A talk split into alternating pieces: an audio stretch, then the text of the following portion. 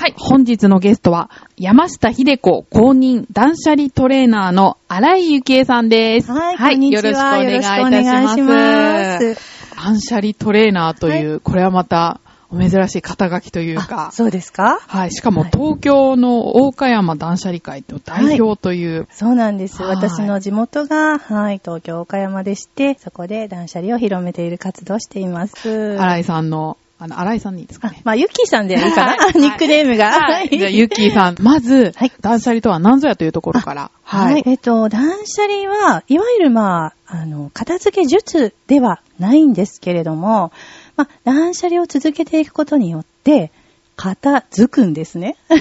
はい。はいよくわからないですよね。はいはい。あの、今世の中には物がたくさんありますよね。で、それを全部取り込んで家の中にしまっておいてしまうと、もう家はとんでもないことに なってしまうんですけれども、それをやっぱり、あの、段と車っていうことで、えー入ってくるものを立って、入り口で立って、そして入ってきてしまったものに関しても、もういらないな、必要ないなって思うものは捨てていき、えー物への執着から離れる。そしてご機嫌に生きていくっていうのが断捨離の生き方なんです。うんはい。この断捨離っていうものを初めて提唱したのが、はい山下秀子さんとそうでいう、すね。ゆっきーさんのお師匠さんに当た。るはい。わけですかね。はい、そうです。断捨離をやろうって決意したきっかけとかはあるんでしょうか、私はですね、あの、ちょっと夫婦仲が 良くない時期がありまして、こういろいろ、えー心理学の本を読んだりとか、自己啓発セミナーに通ったりしたこともあったんですけれども、なかなか改善しなかったんですね。で、そんな状況が、まあ、6年半ぐらい続いた時に、たまたま、あの、Facebook で断捨離のことを知りまして、なんだなんだと思ってやってみたんですね。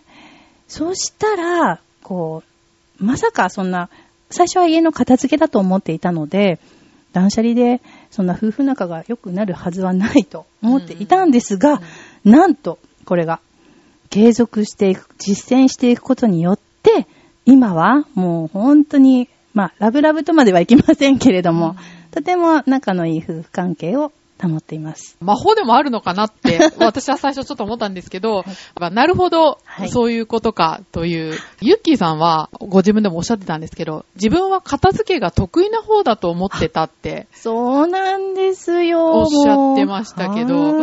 そうじゃなかったと思ったんですか？そうなんです。いや、私は、あの、断捨離を知る前は、収納が片付けだと思っていたんですね。ところが、収納はしていたんですが、それが片付けではないということに断捨離で気づいたんです。ちょっと深いですよね。深いですね。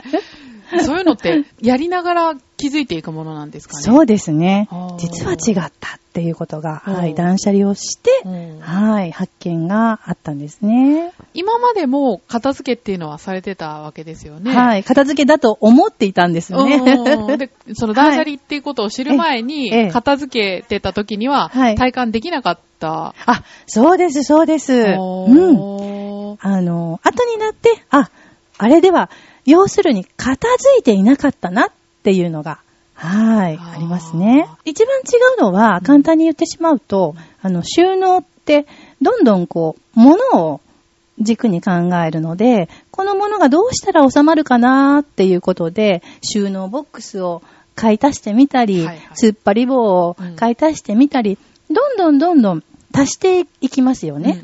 うんうんなので、どんどんどんどん物が増えちゃうんですうん。ね。うんうんところが、断捨離は引き算の解決方法なので、うんどんどん引いていくことで、本当の意味で、あの、住まいが片付くということになるんですね。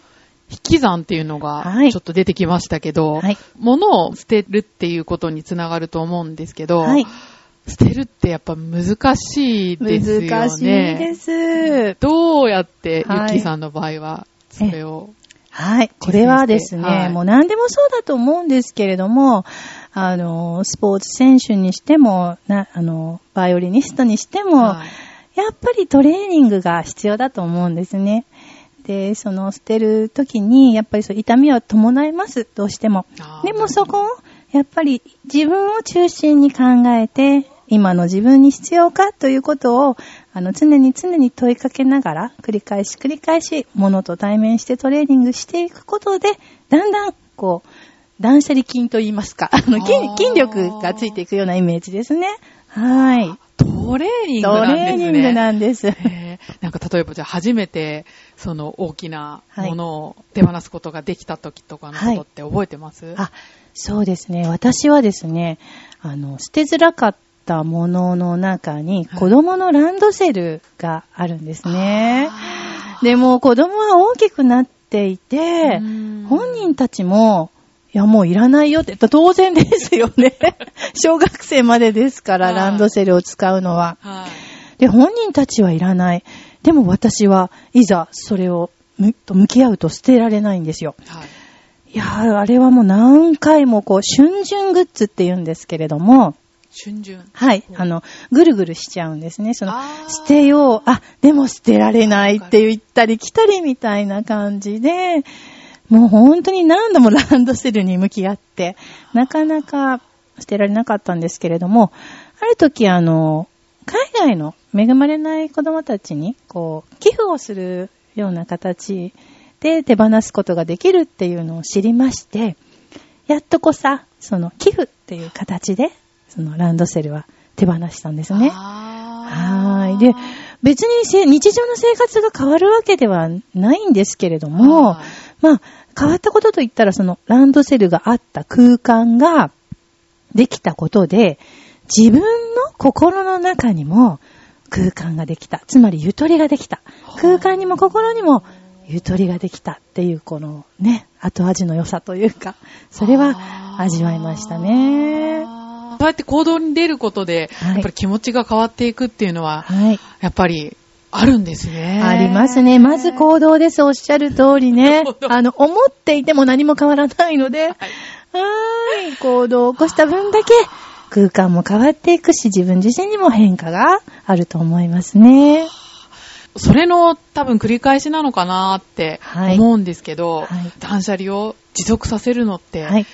どうですか、結構しんどくないですあか、やっぱりね、あの、実際にやることといえば、家で物と向き合って、まあ、ゴミ箱に捨てるなり、こうね、段ボールに詰めてリサイクルに出すなりっていう作業になってくるので、とても、あの、地味で、あの、孤独な作業になってきますよね。うん。ですので、やっぱり、あの、断捨離に一番大切なのは、仲間を作ることだと思うんです。断捨離案って言うんですけどね。おーなるほど。断捨離が いいですね。はい、断捨離実践者のことを、はい、はい断捨離案って言うんですけれども、ははいい。で、その仲間作りの場として、私たちトレーナーは、あの、断捨離お茶会で開催したりとか、まあ、講座で学んでいただいたりとかっていうことで、いろんなイベントを開催させていただいてますので、はい。ぜひ、まあ、ご利用いただけるとね、いいかなと思います。今日はそういったお話会だったんですけれども、はいあの、私一度、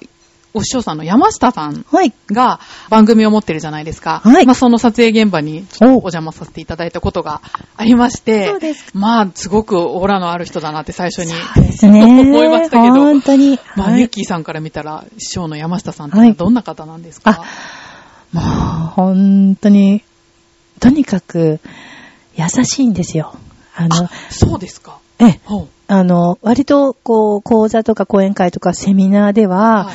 やっぱりこう皆さんにね、あの、劇を飛ばして、行動してほしいから、あの、ちょっとこう、怖いなんて あの、おっしゃる方もいらっしゃるんですけれども、いやー、実は実はそれはもう本当に愛情から来る劇で、実際に接してみると、こんなに優しい人はいないんじゃないかなって思うぐらい、もう愛に溢れた人ですね。そうですか。はパッと見姉御肌なはい印象があるんですけど、はいそういう人ほど愛情が深いんだなっていうのは、そう思いますね。じゃなきゃ多分断捨離うんのそういう指導っていうのはできないかなと思そうですね。うんあえてこの厳しいことを相手に言うっていうのは、やっぱり愛情がないと言えないですもんね。うーん。どんどん少なくなってますからね、そういう人が。あそうですかね。で、私ちょっとその時に山下さんに、言われたことで、ちょっと印象的な言葉があったんですけど、あの、断捨離をすると、あんまり物って買わなくなるんですか？って聞いてみたんですよ。うんうんそしたら、いや、私は買いますって言われて、ただ捨てますって 言ってて、物欲っていうのははいなくならないってあ、なくならないですね。そうですよね。あそうですか。うーん。ただ、やっぱぱりその、手放すことがうん。できるから、まあ、循環していくというか、まあ、そういったことなのかなと、うん。自分の中では解釈したんですけうん。ど、ゆきさんはなんか、山田さんに言われた言葉で印象的な言葉とかってありますか？ああ、印象的な言葉ですか？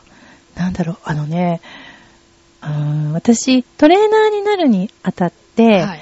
断捨離検定1級を受けるんですね。はい。で、その断捨離検定1級に受かるには、筆記試験もあるんですけれども、山下秀子の自宅チェックっていう難関があるんですよ。自宅まで来るんですか？そうなんですえーすごい。ピンポンって来るんですよ、山下秀子が。それで、はいまあその時に自宅に来ていただいて、1対1で話すわけですよね。はい。でその時に、あの、これからどうしたい？って聞かれたんです。はいで私その時断捨離トレーナーになりたかったので、うん断捨離トレーナーになりたいですって言ったんですよ。うんそしたら、大変だよってこう、あの、まあ、からかうように言われたんですけれども、その、で、その後に私断捨離トレーナーにとって、一番大切なことは何ですかって聞いたんですね。はい。で、その時に山下秀子が、まあ、ちょっと、そのうちの一つだけ今日は言いますね。はいあの、笑顔っておっしゃったんです。で、まあ、笑顔ってね、よく一般的に笑顔は大事だよとか、はい。あの、聞きますよね。うんで、でもね、その山下秀子の言う笑顔は、でもね、笑顔でもね、湧き上がる笑顔だよって言われたんですよ。で、湧き上がる笑顔か。だから本当にこう、心がクリアで、何もこう、心配とか不安なことがないような状態で、本当に溢れ出る笑顔だよって言われたときに、なんかね、すごくこう、笑顔の捉え方が変わったんですよね。ああ、それ目指したいって思ったんです。で、実際に山下秀子はその笑顔をいつも振りまいているんですよ。だからあのね、オーラが感じられると思うんですけれども、うーん引き。つける感じのそうですね。本当に。うーん。だからそれがすごく今でも心に残っているし、常々そうありたいなと思っています。そうですか。でも私最初にユッキーさん拝見した時に、はいすごく笑顔の素敵な方だなとありがとうございます。思ったんで、やっぱ実践されて素晴らしいですまあ、ね。ありがとうございます。は はい。まあじゃあそうやって断捨離トレーナーとしてはい活躍されてますけれども、はいい、ろんなご家庭に行くことがあると思うんですが、はい。いろんな家庭を見てはい何か感じることって、あ例えばそう,、ですね。あの、まあまあ、本当に、10人十色じゃないですけれども、本当にね、あの、10軒のお宅にい行けば、10通りのそのお家のありさまがありますよね。で、まあ、あの、まあ、大方と言ったら失礼かもしれないんですけれども、やっぱり、あの、片付いていないお家がほとんどですね。うんうんで、片付い、一見片付いているとしても、やっぱりこう過去の私のように収納地獄にはまっていいる方、一見こう、物がタンスの中とかに収まっていても、開けるとギチギチだったり、ぐちゃぐちゃだったりっていうことが多いんですね。うんうんなので、あー、まだまだ、やっぱりこの、片付けだ、け、自分では思ってるけれども、片付いてないお家っていうのが多いので、そういう方々が、断捨離に出会って、これから断捨離を実践されることで、もっともっと幸せに生きられる、もっともっとご機嫌に生きられるなっていうのをとても感じるのでね、本当に多くの方に知ってほしいなと思います。実際に指導されて、あ、ちょっと変わったなーって思った例はありますか？ありますね。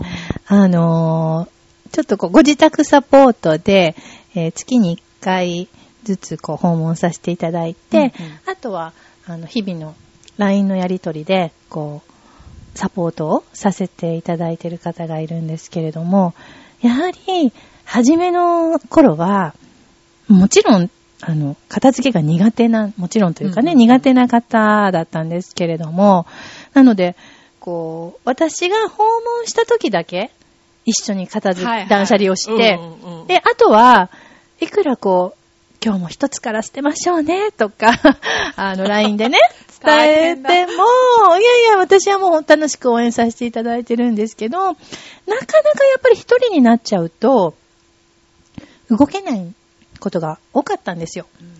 けれども、やっぱり3ヶ月を過ぎ、その方は半年サポートなんですけど、3ヶ月を過ぎる頃から、ちょっとこう、心に変化が現れてきたというか、意識が変わってきたというか、やっ3ぱヶ月。はい。うん私の、まあ、毎日の声かけとか、やりとりとかの中から、ご本人が何かを気づいていくんですよね。で、はって思うなんか瞬間っていうのがあるんですけれども、そういったことがこう何度か起こってくると、自分で自ら、あの、片付けたり、断捨離したりっていうことを実践されるようになったんです。あ、そうですか。はい。へーで、それまでは私からこう、一生懸命 LINE でね、今日はどうでしたかとか、あの、伺うんですけれども、その LINE のやりとりも、ご自身から発信をしてくださるようになってきて、今日はここやりました見てくださいみたいな感じで、すごくこう積極的に断捨離に取り組まれる姿勢っていうのが出てこられているので、とっても嬉しいなと、はい、思っています。やっぱりその誰かが見てくれてるとか、うん励ましてくれてるっていうのがあるのはやっぱり大きいんでしょうね。とても大きいと思いますうんね。やっぱり孤独じゃないですか。はい 本当に仕分けして。そうですね。はい。なるほど。ありがとうございます。えじゃあ、最後にですね、はいあの、リスナーさんにメッセージがあればお願いします。はい。えっと、片付けでお困りの方っていうのは本当にまだまだ多いと思うんですね。それで、まあ、いろいろな、こう、収納術を試したり、えー、いろいろやられている方も多いと思うんですけれども、それはそれで、あの、ご自身がハッピーになっているのであれば、全然私はそれでいいと思うんです。で、断捨離は、その、まあ、ご機嫌っていうことを一番大切にしているんですね。この命のご機嫌っていうことを大切にしているんですけれども、断捨離も、その、一つの手段として、あの、捉えていただいて、もしご興味がおありなのであれば、ぜひ一度、えー断捨離トレーナーが開催しているお茶会ですとか、講座ですとか、あるいは山下秀子が開催している講演会でもいいんですけれども、一度ちょっと足を運んでいただいて、断捨離のことを知っていただくね、きっかけを作っていただけたらな、というふうに思っています。で、あの、断捨離は本当にあなたの人生を変える力があるメソッドですので、もう絶対に、あの、片付けられないからって言って人生を諦めたりとかはしないでほしいんですね。はい。はい、ありがとうございます。ブログとかあブログにはいじゃあ、あのユッキーさんのブログをリンクしておきますので。ありがとうございます。あ興味のある方、ぜひそちらをチェックしていただければと思いますので、はいよろしくお願いいたします。はいということで、本日は断捨離トレーナーのユッキーこと、荒井ゆきえさんにお話を伺いました。今日はどうもありがとうございました。こちらこそありがとうございました。